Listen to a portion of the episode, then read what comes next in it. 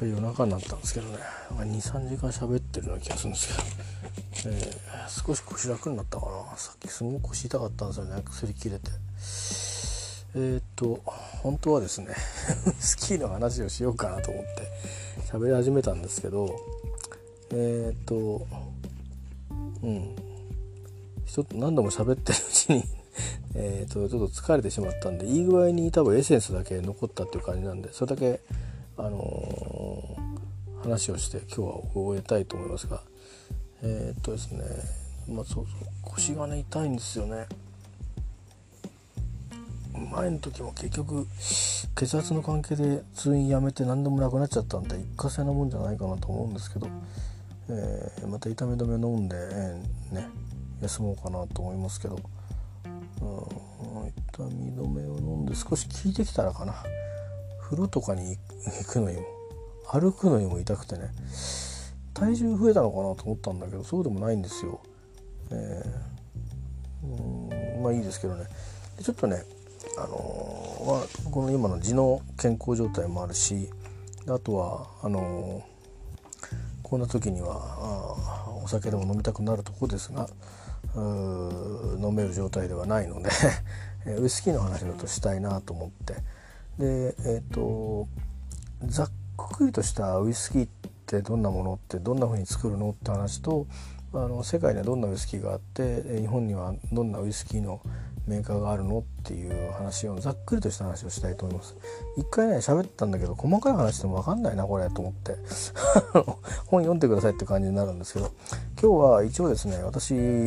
が引用するのは、えウイスキー検定公式テキスト、えー、土屋守さん執筆監修の小学館が出てる本です。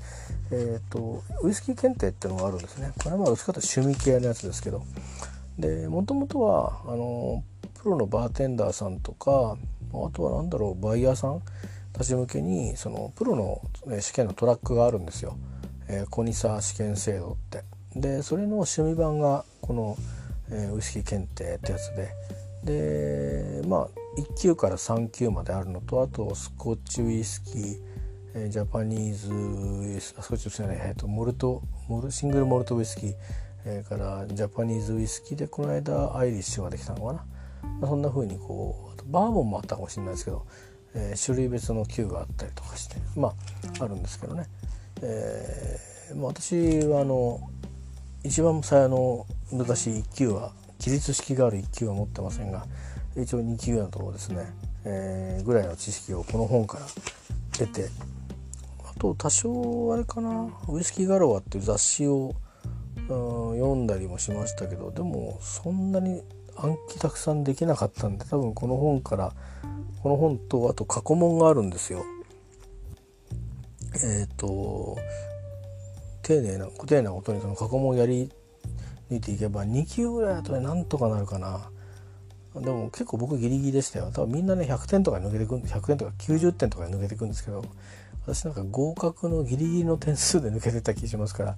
あんまりあの別に持ってますっていうのを偉そうに言えるようなもんではないんですけども、えー、とまずですねウイスキーってお酒の分類があってそれぞれがどう何なのかっていう話だとどんどん省いてきますけど、えー、蒸留酒あ醸造酒蒸留酒混成酒っていうに大きくお酒って3つに分かれるそうで、まあ、ビールとかワインとかそれ醸造酒ね。えー、で蒸留酒っていうのは焼酎とかあ泡盛とか、えー、あとは何だろうなジンとかね細いやつ。でウイスキーはここに入るんですね蒸留酒、えー、蒸留してるからですね。で、えーと、混成酒っていうのはリキュールとかあのベルモット梅酒塗装みりんみりんもそうなんだね。から酒精強化ワイン、まあ、これあのシェリーとかですね。まあそんなような。あとは薬用酒などもそうらしいですよ。カクテルもそうらしいですね、まあ、混ぜてるってことですね。でえっ、とまあウイスキーって、まあ、それは分かったけどどういうのがウイスキーっていうのっていうと例えばスコッチはどうとかアメリカウイスキーはどうとかっていうのは、まあ、それぞれあるんですよね。それはあの法律的にも決まっていたり文化的にも決まってたりするんですけどそうではなくて一般論としてまず最低揃えなきゃいけない要件は何ですかっていうと1個は穀物を原料としたあ入れることとさっきも言ったようにねワインがあったりするあれ果物じゃないですか。えー、一応ですね、えー、原料は大麦ライ麦小麦オート麦トウモロコシなどの穀物であることというふうに整理されて、えー、いますそれからあ10日発酵蒸留を行うということですね。でそのアルコールを含んだ溶液を蒸留した蒸留酒であることということです。そして蒸留して得られたニュースピリッツ、ニューメイクとも言いますけどこれを木製の樽に貯蔵し熟成させるということであります。はい、えー、いうことで多分ジンとかウォッカも蒸留酒なんですけどなんでウイスキーって呼ばないのっていう多分木製の樽で、えー、熟成させないからということじゃないですか。多分すぐ飲んじゃうでしょ？きっと。多分。そんな気するんですけど、えー、そうでないものも多分どっちかってストレスステステレスのタンクとか。なのかなでもウォッカなんかはねなんか木の樽でできてそうだから。でも多分すぐ飲んじゃうからでしょうね基本は。それで、えー、世界の五大ウイスキーってあってまあ本当に五大ウイスキーって分け方っていうのはそんなに昔からずっと大昔からずっと五大ウイスキーだったわけじゃなくて、今はそういうふうにやることが多いですっつうだけのお話みたいですけども、えー、ざっくり言うとまずスコッチですよね、えそれからアイルランドアイリッシュウイスキー。どっちが先なんだっていう話がなかなか難しいらしくてですね。これはあのバグパイプっていうかあのバグパイプか。バグパイプっていうかいわゆるうんまあそうですね。あのパイ、まあ、アイリッシュではイリアンパイプっつってこうエルボーであの肘でこう風を送りながら吹くパイプがあるし、えー、まああのー、スコットランドにはねあのまああれもバグパイプなのか。なバグパイプね。あの口からこう空気を送り込んでいって冷めておいて鳴らすという。あの手のタイプのあの楽器はたくさん実はあのケルト文化のあるところにはあるんですよ。で別にあのスコットランドのものというわけではないんですがあのパイプもどっちが先なんだみたいな議論があってですね同じようにウイスキーも、えー、なんかのね記録にそのまあスコットランドでなんかそのえっ、ー、とウィシクハーだったかなんとかをスクラシムみたいなあのなんかそういう記述があってそれはなんだ聖書教会の文書だったかなんかというのでだからスコットランドなんだっていう言い張るのもあればスコットランドの人があアイリッシュのアイルランドに行って1100年代なんかウスケボーウスケボーね、えー、よく似てますね。えー、ウスキウイスキ派ウスキボ、えー、なるものを作ってるのを見たっていう記録があるとかないとか。まあそういうのでどっちが先なんだっていうのはあるんですけどまあ大体まあ近しい時期に作ってたっていうことだけはどうやら確からしいですよね。で、えー、ただまあ実際には特徴が違ってるんですけどまずスコッチは、うん、モルトとグエンがありますが、えー、基本的に特徴としてはピートタッコで生まれるスモーキーな風味が他にない個性がありますよと。えー、いうことですね。であの今は日本でも、まあ、モルトシングルモルトがすごく人気だし世界的にも人気ですけど、まあ、市場で言うとねえーと、ブレンデッドが主流なんですよ。だからジョニー・ウォーカーとかねいう他にもありますよね。デュアーズとかあバランタインとかあシーバス・リーガルとかいっぱいありますよね、えー、フェイマス・グラウスとか、まあ、そういうことでございます。それからあアイリッシュウイスキーですね。こっちはねとモルトグレーンの他にねポットスチールウイスキーって説明を割愛しますけど、えー、大きな特徴は3回蒸留を行うっていうことですかね。えー、で、えー、ただただ、え今はですね新しくたくさん蒸留所ができ始めてるということで割となんかウイスキーラッシュなんですよね。でそういう蒸留所の中にはまあスコッチ式のね2回蒸留しかもあの、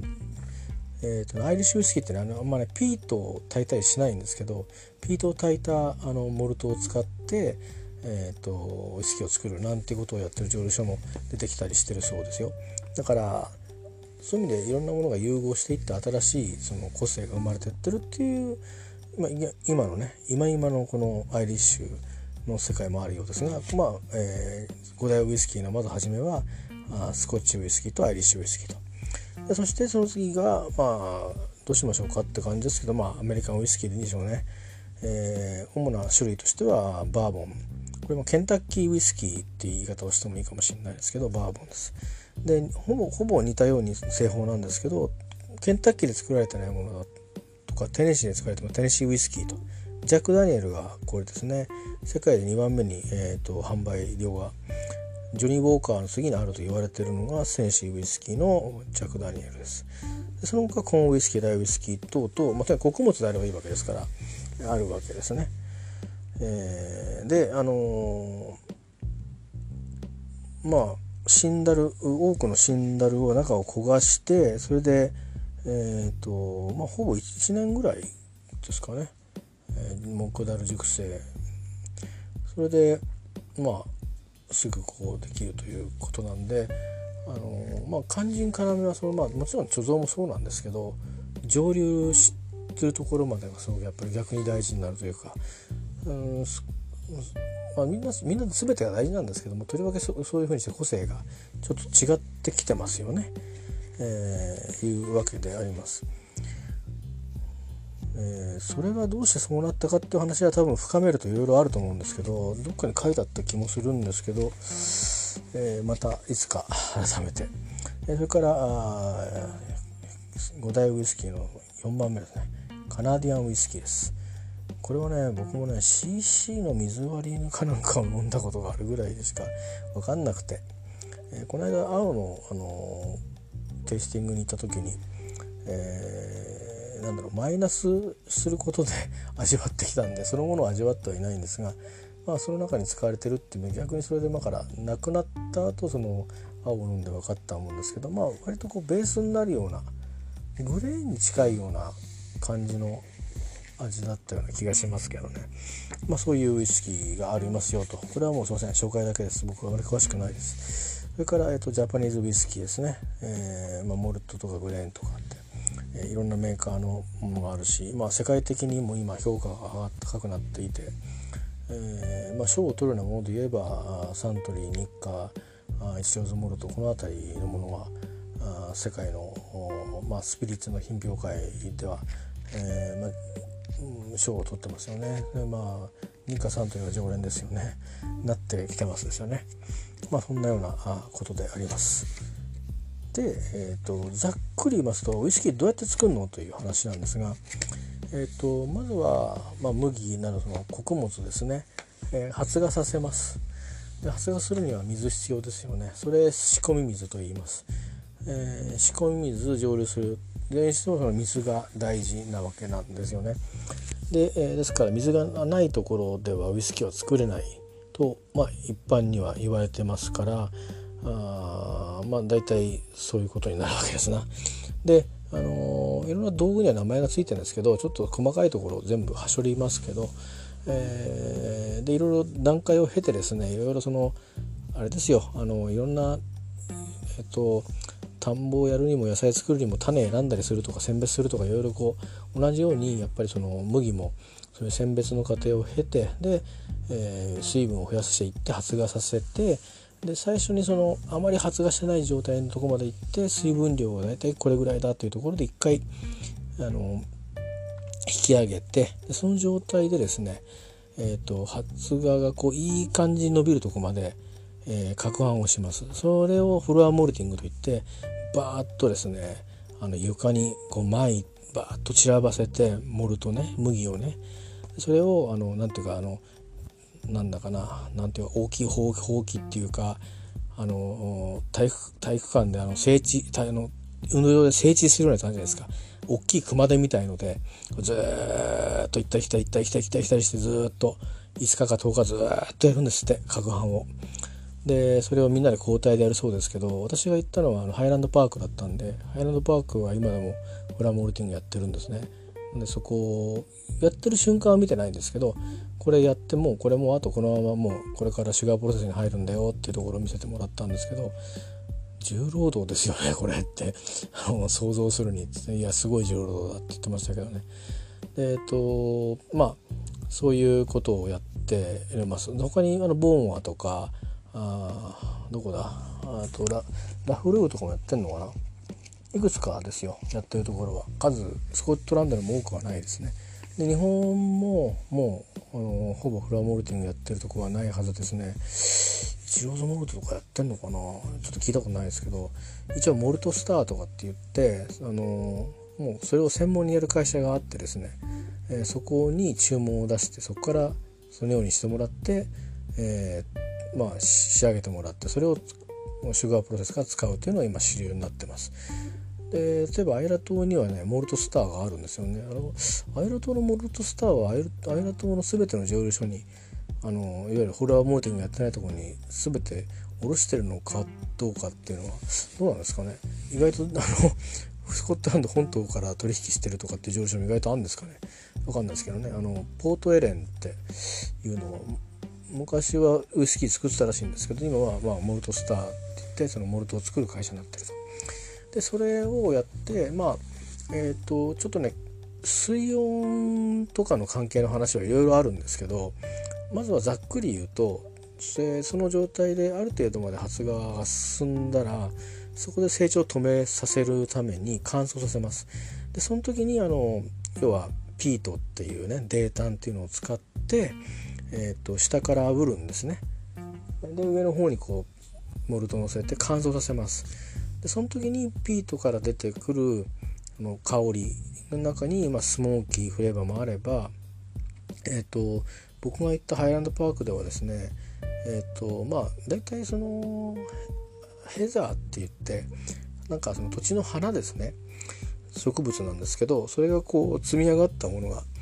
こうまあうんと何て言うかな腐ったりせずに積み上がって乾燥してるっていうもんなんですよピートって。でそれがまあ泥のようでありうん乾燥した植物のようでありっていう状況になってるのがデータンっていうもので、えー、で要はあまり気温が低すぎるから腐らないってことですよね。でえっ、ー、とそいつをで炊くわけですから逆にそのなんかいぶすみたいな感じになるわけですねで香りが出てくるでそこにそこに咲いている独特のその土地の植物の香りが移るんでそれがね結構甘い香り要は花の蜜がこう凝縮したような、まあ、死んでる植物なんですけどそういうこうアロマをですね移していくような作用があると。いうことで。でえっ、ー、とそのいうのであの後々それが、えー、蒸留だなんだりしてもウイスキーの原料として移っていって出来上がったウイスキーにもその香りが残っていくというような効果があったりもするらしいですね。ただそのずっとピートで乾燥し続けるかっていうとあのハイランドパークの場合そうではなくて何時まではこれって言ってその後はコークスでとかなんかね分かれてましたね。えいろいろあるみたいです。それは多分、えー、そのえーと、ピートで、えー、いわゆる自分のところでフラモーティングをして乾燥させてるその蒸留所ごとにいろんなやり方があってそこに個性が現れるんだと思います。でその後それが終わるとそこで一旦発芽が止まるんでそこで一体糖度がこう固まりますよね。でそこから、えーと、糖分を抽出する作業に移ります。それシュガープロセス糖化プロセスと言いますけど、えーまあ、それをするためには一回こうそのまま水にぶち込んでも何も起きませんから砕くわけですよね、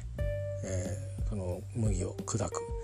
それをまあ砕かれたものをグリストっていうんですけどでその砕かれたものもいろいろその部位によって分かれるんですね。でその分かれたものをこのとこれを何パーセントっていうふうに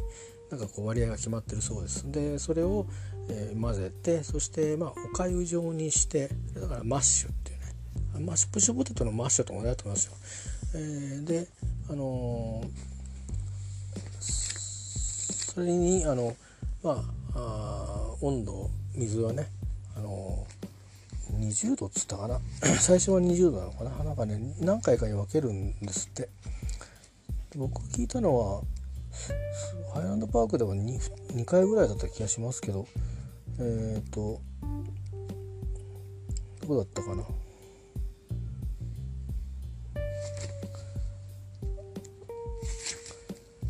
えー、とですね。マッシュタンに糖化層に入れるんですけど最初はそう最初は、えー、と65度に入れるんだ。65度に入れてで攪拌しますと、えー、でこれをね手でやるところとかヘラでやるところとそれから機械でぐるぐるぐるってやるところとあのいろいろあるみたい。そのだから例えば多分あれですねあのマッカランとか絶対機械でやってますよ。おそらく。えー、で、えー、それを65度で、えー、ゆっくり攪拌すると上下層に分かれて、えー、このまああかあのなんだろうかな麦に残ってた殻みたいのがあるんですけどそれがあなんていうかなろ過層っていうのをね形成すると書いてありますね。でそれで30分ほど置いておくと酵素反応が進行してでんぷんこれ甘み元ですよね。麦末のでんぷんが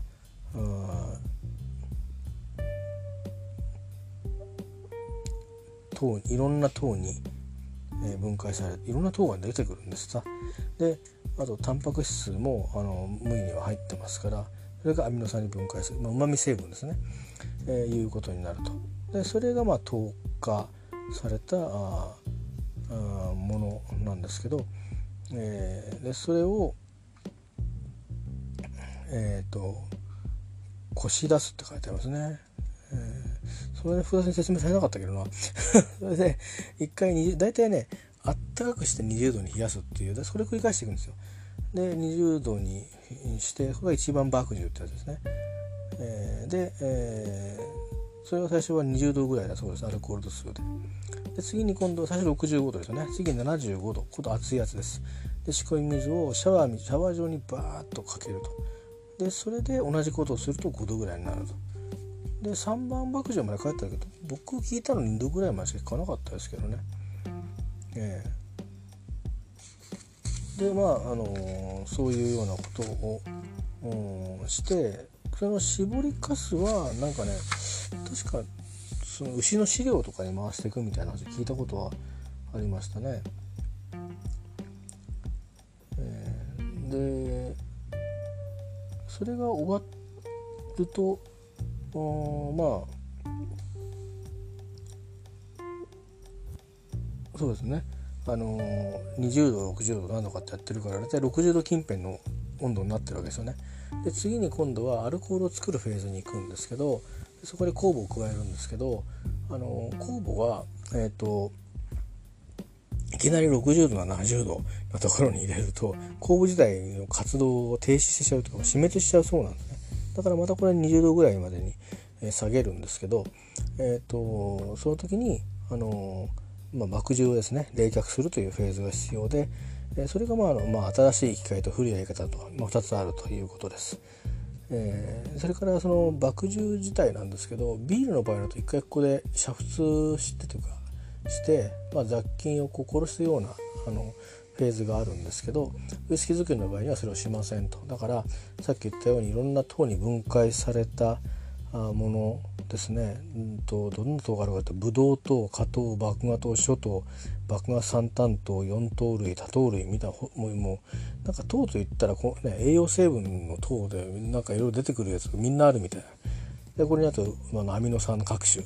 が混ざってるものがあるんですけど、まあ、それはあのそのまま微生物を含めそのままにっていうのがちょっと特徴ですと。で、えーと、今度はそれで発酵するんで発酵層に移すんですけど、えー、ウォッシュバッグっていうんですけどね。そこに酵母を入れますけどその時に酵母を入れる時にどの酵母を入れるっていうのがまた蒸留所によって違うんですね。あのー、て言うかな。僕も知りませんけどなんかよくほらお菓子作りとかパン作りドライイーストっていうじゃないですか。ドライイーストって言ってもいろいろあるはずなんですけどドライイースト使ってますってとことそうじゃない生のイーストってあるんですかね。よくわかんないですけど、あのそういうところがあったりして酵母を入れますと。でそうするとまあ麦汁の中にある糖類がですよ。アルコールと二酸化炭素に分かれてで、えー、発酵液、えーまあ、すなわちこれはまあアルコールを含んだものですね。これが出来上がるということに、えー、なっているんですけどもこのどれぐらい発酵させるかとか発酵するその樽ねそうねウォッシュバッグ。これが僕が見た時はえっ、ー、と、えー、ウルフバーンはあのステンレスでした。そして、えーと、ハイランドパークはあの何らかの木何らかの木でしたね。でこれによってやっぱ味がね個性が変わってくるんだそうです。えー、だいたいどれぐらい発酵させるのって話になると、えーまあ、一般に40から48時間なんですけど蒸留酒によっては70から120時間っていうところもあるようであります。えー、ということですね。えー、であのー、アルコール発酵し終わった後ですね。まあそれが出来上がったものはもろみになるわけですけど酵母は死んじゃうわけですね。あのアルコール作り終わってお役目ごめんで。だけどその後まだそのマッシュマッシュタンじゃないや。えっ、ー、とウォッシュバッグに入ってる状態で他の菌がこう生きていて乳酸菌とからしいんですけどこれがですね、えー、酵母がまだ食べきれなかった糖類をまた分解していくということで味を深めていくと。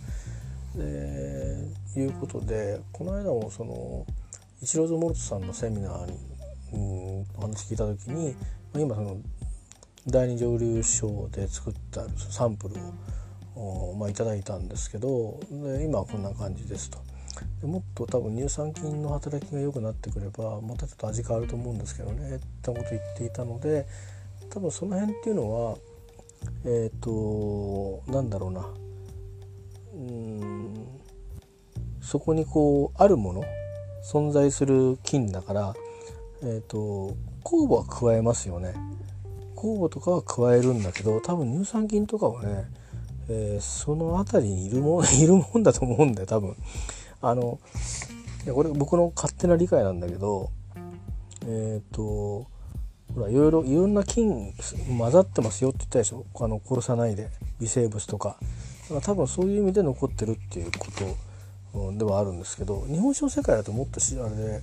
あの本当その空中内に残ってる菌が影響してとか山灰仕込みとかさそういうのがあるからね、まあ、でも多分これはあの煮沸とかしてないから残ってる次はこう役目がね酵母から乳酸菌に役目が移った味を深ます深みを持たせていきますよっていうことなんだと思いますね。えー、なので大きくその発酵の時期っていうのは分かれて酵母が増殖していく最初の15時間と、酵母がアミノ酸や糖を食べて増殖して、えー、一体アミノ酸と糖が減少するけども、えー、まあなんか酵母がやたら増えてて濁っていってそして15時間目から40時間目で、えー、もろみがこれはもろみなんですね。もうすでに。これが30から40度ぐらいになっていって、えー、で糖も減少して、えー、炭酸ガスつまり二酸化炭素とアルコールの分解が始まってエタノールですね。生成が増加していくと、えー、いうことですね。それからその時にいろんなあのこの後ウイスキーの特徴をつける、えー、物質も生じると、えー、そして、えー、アミノ酸が減少していったところで酵母の増殖も止まっていってでそして、え、アルコールの発酵も終わると40時間を過ぎて大体だから40から48時間って言いましたけど、えー、それを過ぎて40から48時間そこから120時間までの間の中で、えー、まあなくなっていくし、まあ、死別酵母が増えるんですがあこの発酵性糖類要はその酵母が食べきれなかったもの栄養として乳酸菌がどんどん増加していくと、えー、いうことですね。でこの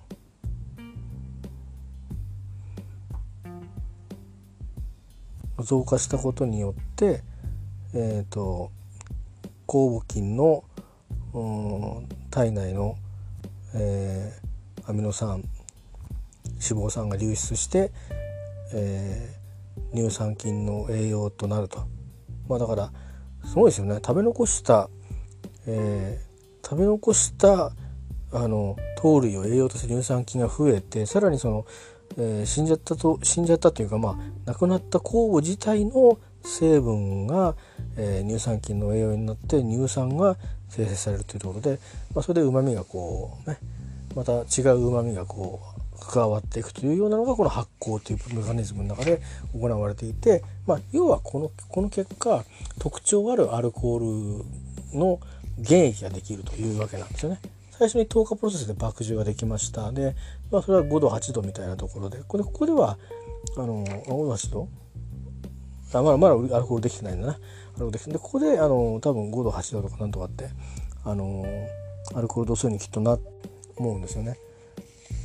さすがにビールみたいに1518までいってないと思うんだけど。ちょっとそこは、ね、書いてはいないんですけどね。えー、はい。でこの後あこれは 7, 7度から9度だそうです。で7度から9度のところに、えー、これを蒸留します。で、えっと、水は1気圧で100度なんですけどアルコールは78度8.3度で沸騰するのでこの差を利用して、えー、アルコールを含む溶液をこの出来上がったその、えー、発酵液から先に抽出するもろみですねもろみを蒸留機に移して加熱気体となったアルコールを冷却して液体に戻すということをすることによって、えー、アルコール濃度の高い蒸留液が得られるということになっていてそれをするのがポットスチルですということですね。でそれを2回やりますということになります。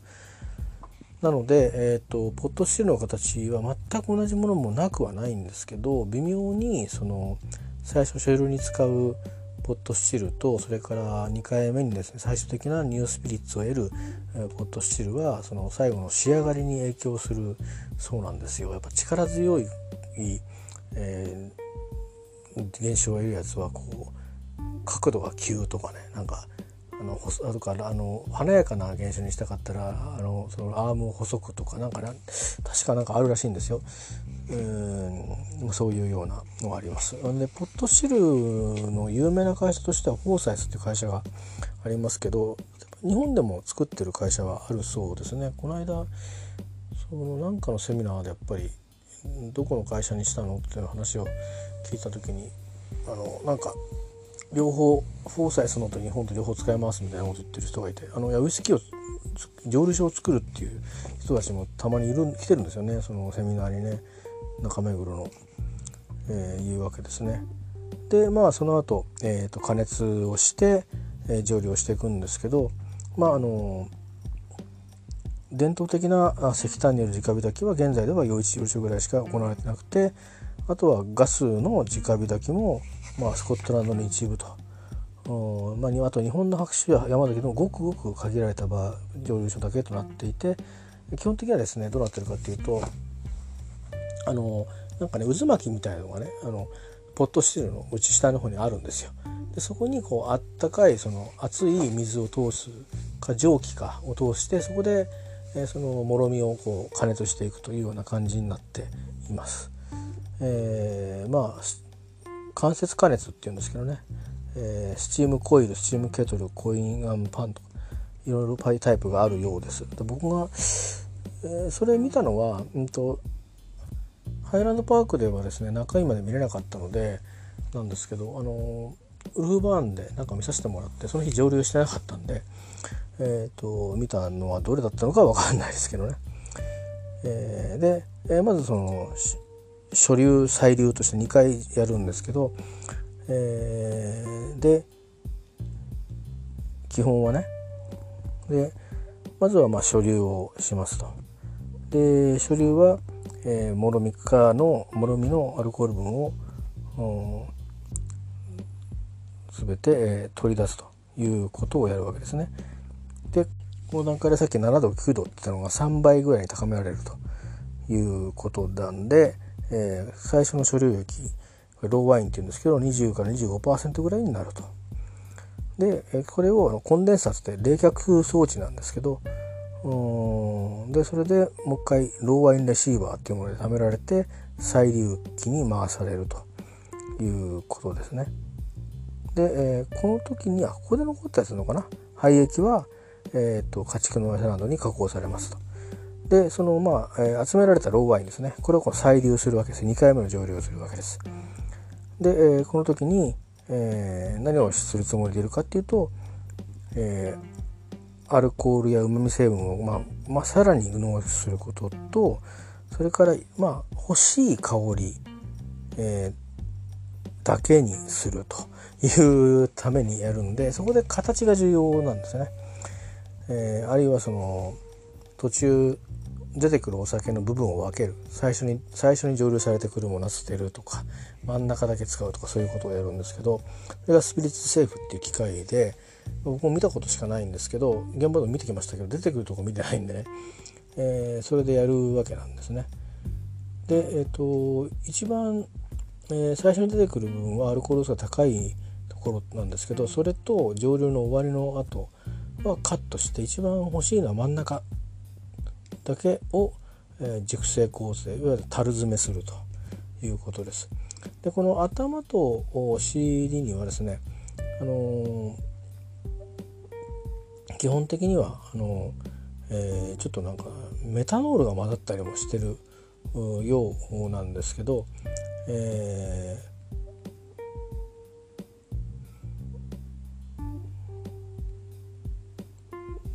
ー、まあだからあのあんまり良くないってことですね。あとは、えっ、ー、と中抜いたね真ん中のそのアルコール度数のものも、えーと、あんまり高いものは、えー、良くなくて、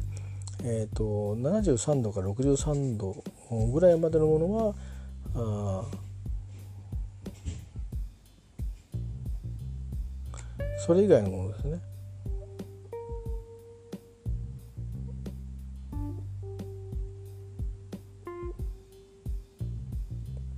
ごめんなさい違う違う。シンプルにシンプルにえっ、ー、と真ん中の73から63度までが、えー、熟成工程もありますけど他の頭お尻それから、えー、この7363でない、えー、本体はもう一回、えー、次の再流。だからもう書類じゃないですよ、えー、もう一回あのもう一回書類がされた次の時に混ぜて、えー、やりますということですね。分かったかな？ちょっと分かりにくかったね。えー、それで、えーと、これがまあスコッチの場合はここまでですし多分日本も多分多くはこうですね。えー、ただ、えーと、スコットランドでも一部では3回蒸留っていうのがあるスコッチと同じようなね3回蒸留がある場合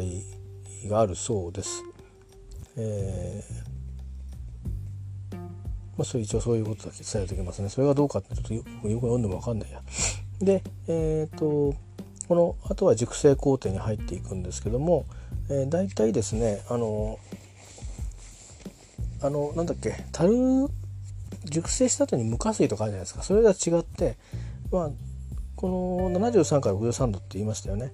で大体63度前後ぐらいにあの水を加えてそれで樽に詰めるそうです。でまだこれね荒々しいわけですけども期間はまあ、えー、そのね蒸留所のあれのなんていうかあ若い蒸留所あるいはもう伝統の蒸留所によって、えー、全然そのね何年で開けるかっていうのは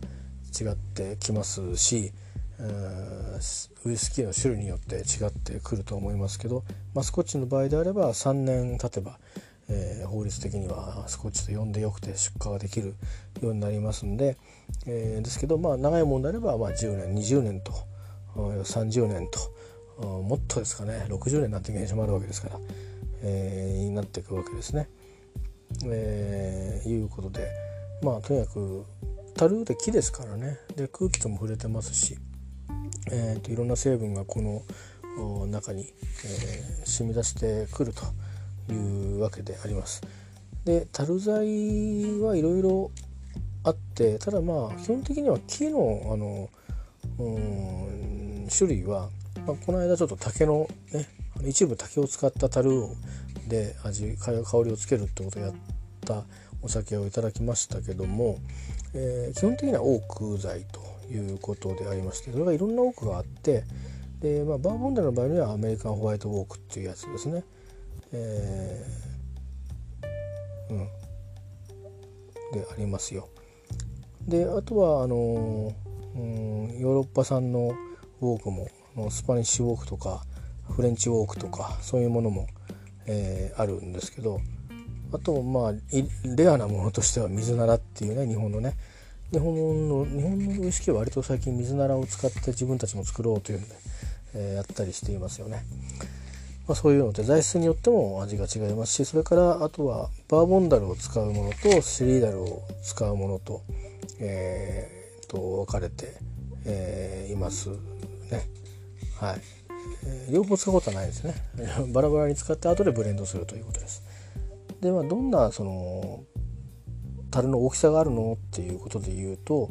えーと、大きくはだいたい4つですねよく聞くのは3つですけど4つあります。えバレルといって180から200リットルぐらいのものが、えー、ありますね。えー、そうですねあの、まあ、アメリカで、えー、バーボンやテネシーカナダで、えー、作られそれ用に作られてスコッチやジャパニーズで再利用されてると。でまあアメリカでは最近200リットルが標準ということですが、まあ、180から200バレルってやつですね。フロム・ザ・バレルなんてのがありましたね。なんかね、えー、日課のお酒だったかな。それから次割と最近よく聞くのはホグスヘッドっていうやつでえー、っとこれは250リットルですね、えー、もので、え、スコッチ用に対応されてるということですね多分僕これ見学の時よく見たと思います、えー、それからあとはこれはちょっとあんまり見たのか見てないのかよく分かんないんですけどパンチョンっていうのがあるらしいんですよで日本ではサントリーがウイスキーの熟成に使ってるっていうことでえっ、とスコッチではあんまり見かけないって書いてありますね。えー、多分サントリーはたくさん作るからでしょうかね。それからよく聞くのはバットですね。えー、480から500リットルさっき似てますけど、えーと、シェリーダルですねシェリーダルをあのシェリーバットってよく言いますよね。えー、でヨーロピアンウォークを材料にして、えー、作っていてと。でえっ、ー、とこれね本当にシェリーを使っ作ってでその空きだるを使うっていう場合ともう明らかにウイスキー用の樽を、えー、作るためだけにシェリー詰めてなんか捨てちゃうのかな？分かんないけどそんな風な樽もあるんですよ。えー、これなんかのビデオで見たんだけどそんなようなこともあるんですけどねまあそういう感じです。で、まあ、そこから先のあの熟成の方法だとかあいうのも、まあ、樽の積み方だとかいろいろね、あのありますけれどもえっ、とそうですね。あとはそういう意味ではブレンドして味が決まった後にもう一回香熟って言ってあの寝かせるみたいなフェーズがあったりとかあとボトリングする前とかもともとどっからボトリングするっていう話であのまあいろいろこう何て言うかな濁る成分みたいなものがこう中に含まれてるので、えー、除去するために、まあ、あの少し冷やしてねであのフィルティングフィルティングしてろ過しちゃうってことをやるんですけど冷却ろ過っていうんですけどそれはあんまり最近しないというのが流行ってますね。ノンチルノンチルフィルタードっていう。あの不満の式はみんなほとんどそうですね。それからあとはあカスクトレングス、うん、といって、えーと、加水をしない感じかな。確か。えっ、ー、と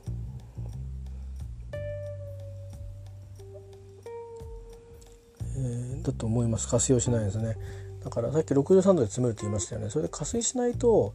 大体うんとうんものによるんですけど熟成度が高いと40何度まで下がってくるんですけどね、えー、でもまあものによっては加水しないから51度とかそういうものもあるんですよね。で砂糖はあのー、そういうものとかあとシングルカスクって言って、あのー、普通は一つの味を均一な味を一つのあの樽で作るなんて無理じゃないですか。だからいろんな樽のあの今回はこの今回こういう風にして味作ろうとかいう風にしながらブランドの味をこうコントロールしていくんですけどそうではなくてこの樽だけって言って それを瓶詰めしてそのままうんっていう。それは、えっと、ブレンドして均一化してない分だけですね。え、っととてもあのワイルドな味になるんですよ。迫力のある味に。でそれがそういうのがやっぱり特別に出ることがあるともう大騒ぎに皆さんなりますね、えー、私、あのー、すぐに売れちゃいますよね、えー、値段もしますしね、あのそれは別に年数にかかわらずやっぱり個性があるものでこの間それこそあのウルフ・バーンっていう若い女流賞ですね。まだ10年ものができてない、えー、今一番長いので6年とかですかね。2013年1月が初流ですから。えーと、だと思うんですけどただ商用ベースで出荷してるものだと、まあ、5年半とかがメインだと思うんですけどそれのシングルカスクいつもいつも飲んでるのはシングルカスクじゃないのかっていうと情報はないんで分かんないんですけど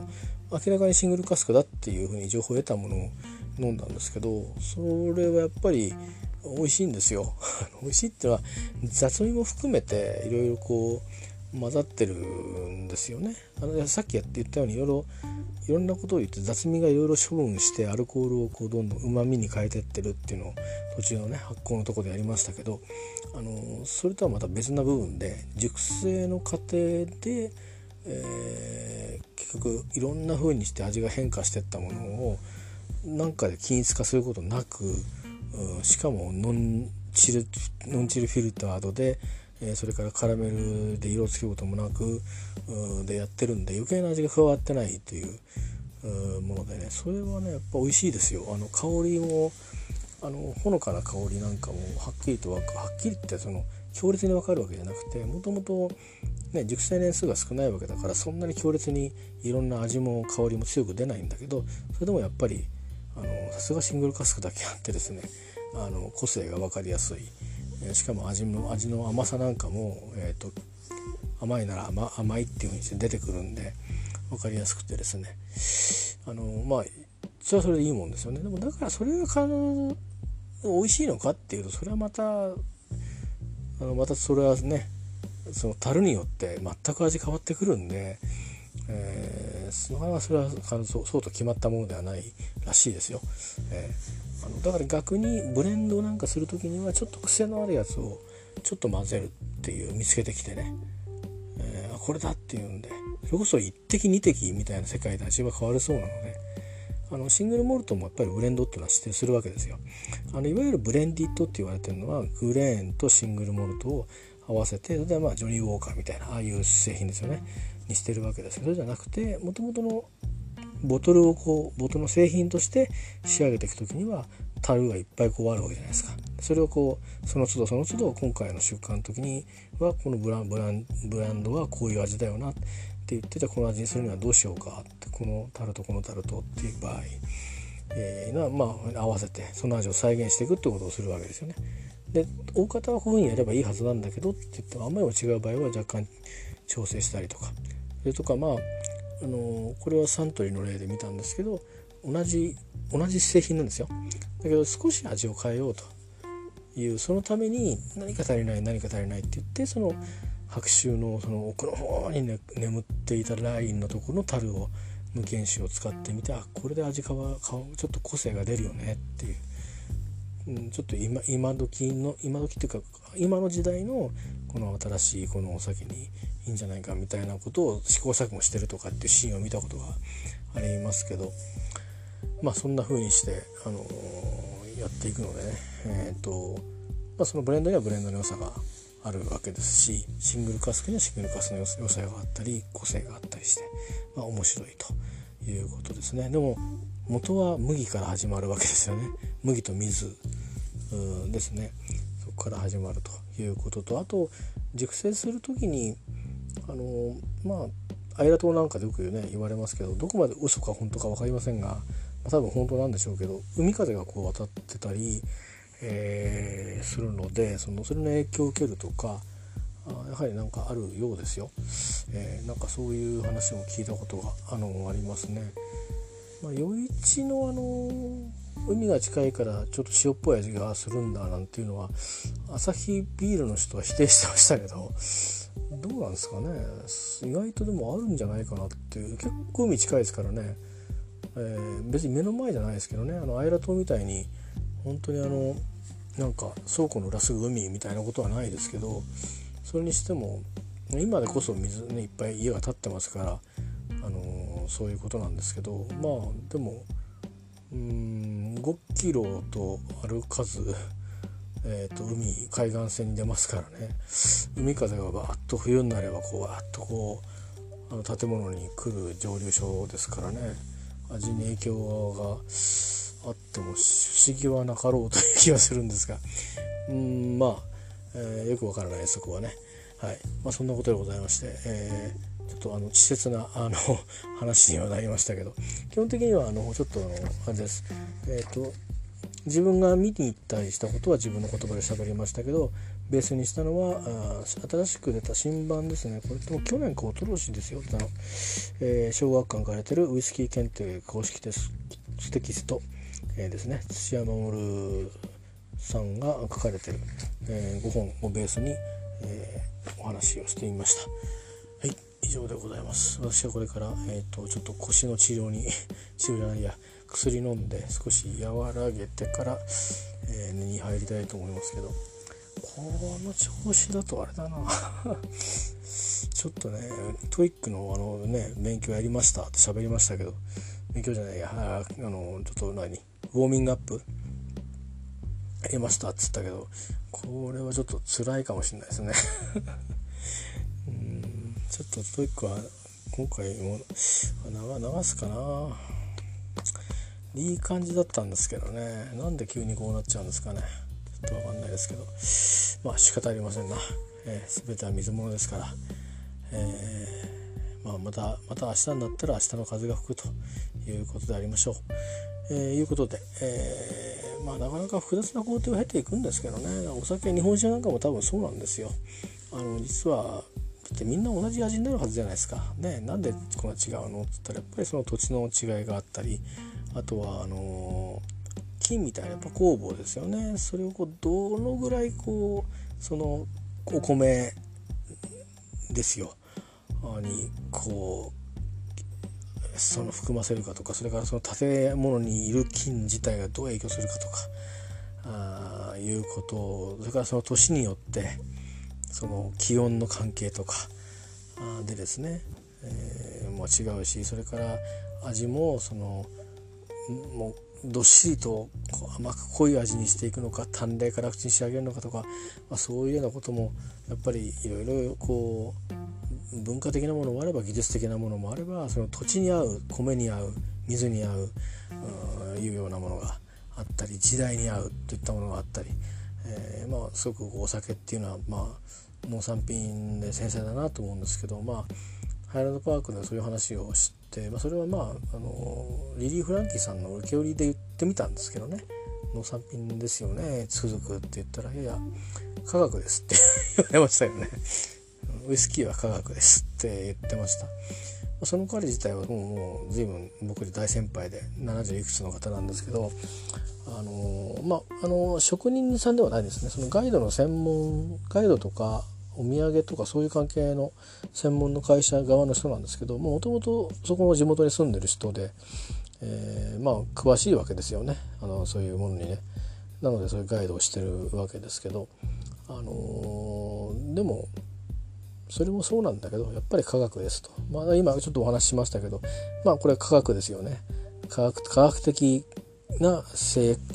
格っていうかあの食品科学と言ってもいいのかもしれないしうまく言えないけどもあの化学変化をまあ、利用してというか、まあ、それを利用しようと思ったのか気づいたらそうなってたのかちょっと分かりませんが今は逆に多分科学をして分解分析をしてると思うんですけど分析した結果今でもでもフロアモルティングは自分たちでやろうというふうにしてるとかね、えー、で多分それは僕は思うにハイランドパークの場合はあのピートの味をやっぱりつけないことにはあそこのウイスキーにならないからじゃないかなと思うんですね。で自分たちがどこのピートどこのあるピートを取っていくっていうのを決めてるしで見せてもらいまして説明してもらいましたけどこれが1,000年分のピートとか 300年のピート80年のピートとかっていや80年はまだしもですよ。300年1,000年とかっていうそのピートを炊くっていうその重みってすごいですよ。やっぱりこう見てみると。1,000年前のあの1,000年前ですよ。1000年前だからどうですか？日本だと。どの時代ですか？平安時代ですよね。その時に堆積し始めたヘザーを燃やしてモルトの成長を止めてそこから出てくるウイスキーをいただくって思うとそれはどこの蒸留所でもやってること昔はねだったし今のモルトスターも多分やってるんでしょうけど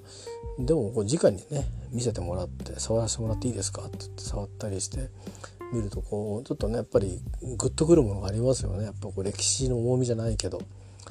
たかだか酒造りなんだけどもうんなんかすごいなって思いましたね。あのえー、イギリス最北端の蒸留所でそんなことを思って、まあ、彼にも案内してくれたジェームスっていうんですけどジェームスともなんかひとしきりジェームスの目を見てこうとちょっとうるうるし しそうになりましたけどね。私がねそんなとこことをちょっとちょっと思い出しましたけど。はい、えー、そんなことでございます。明日はちょっとやっぱりゆっくり休んだ方がいいかもしれないですな、えー、皆さんもどうぞご自愛ください。以上です。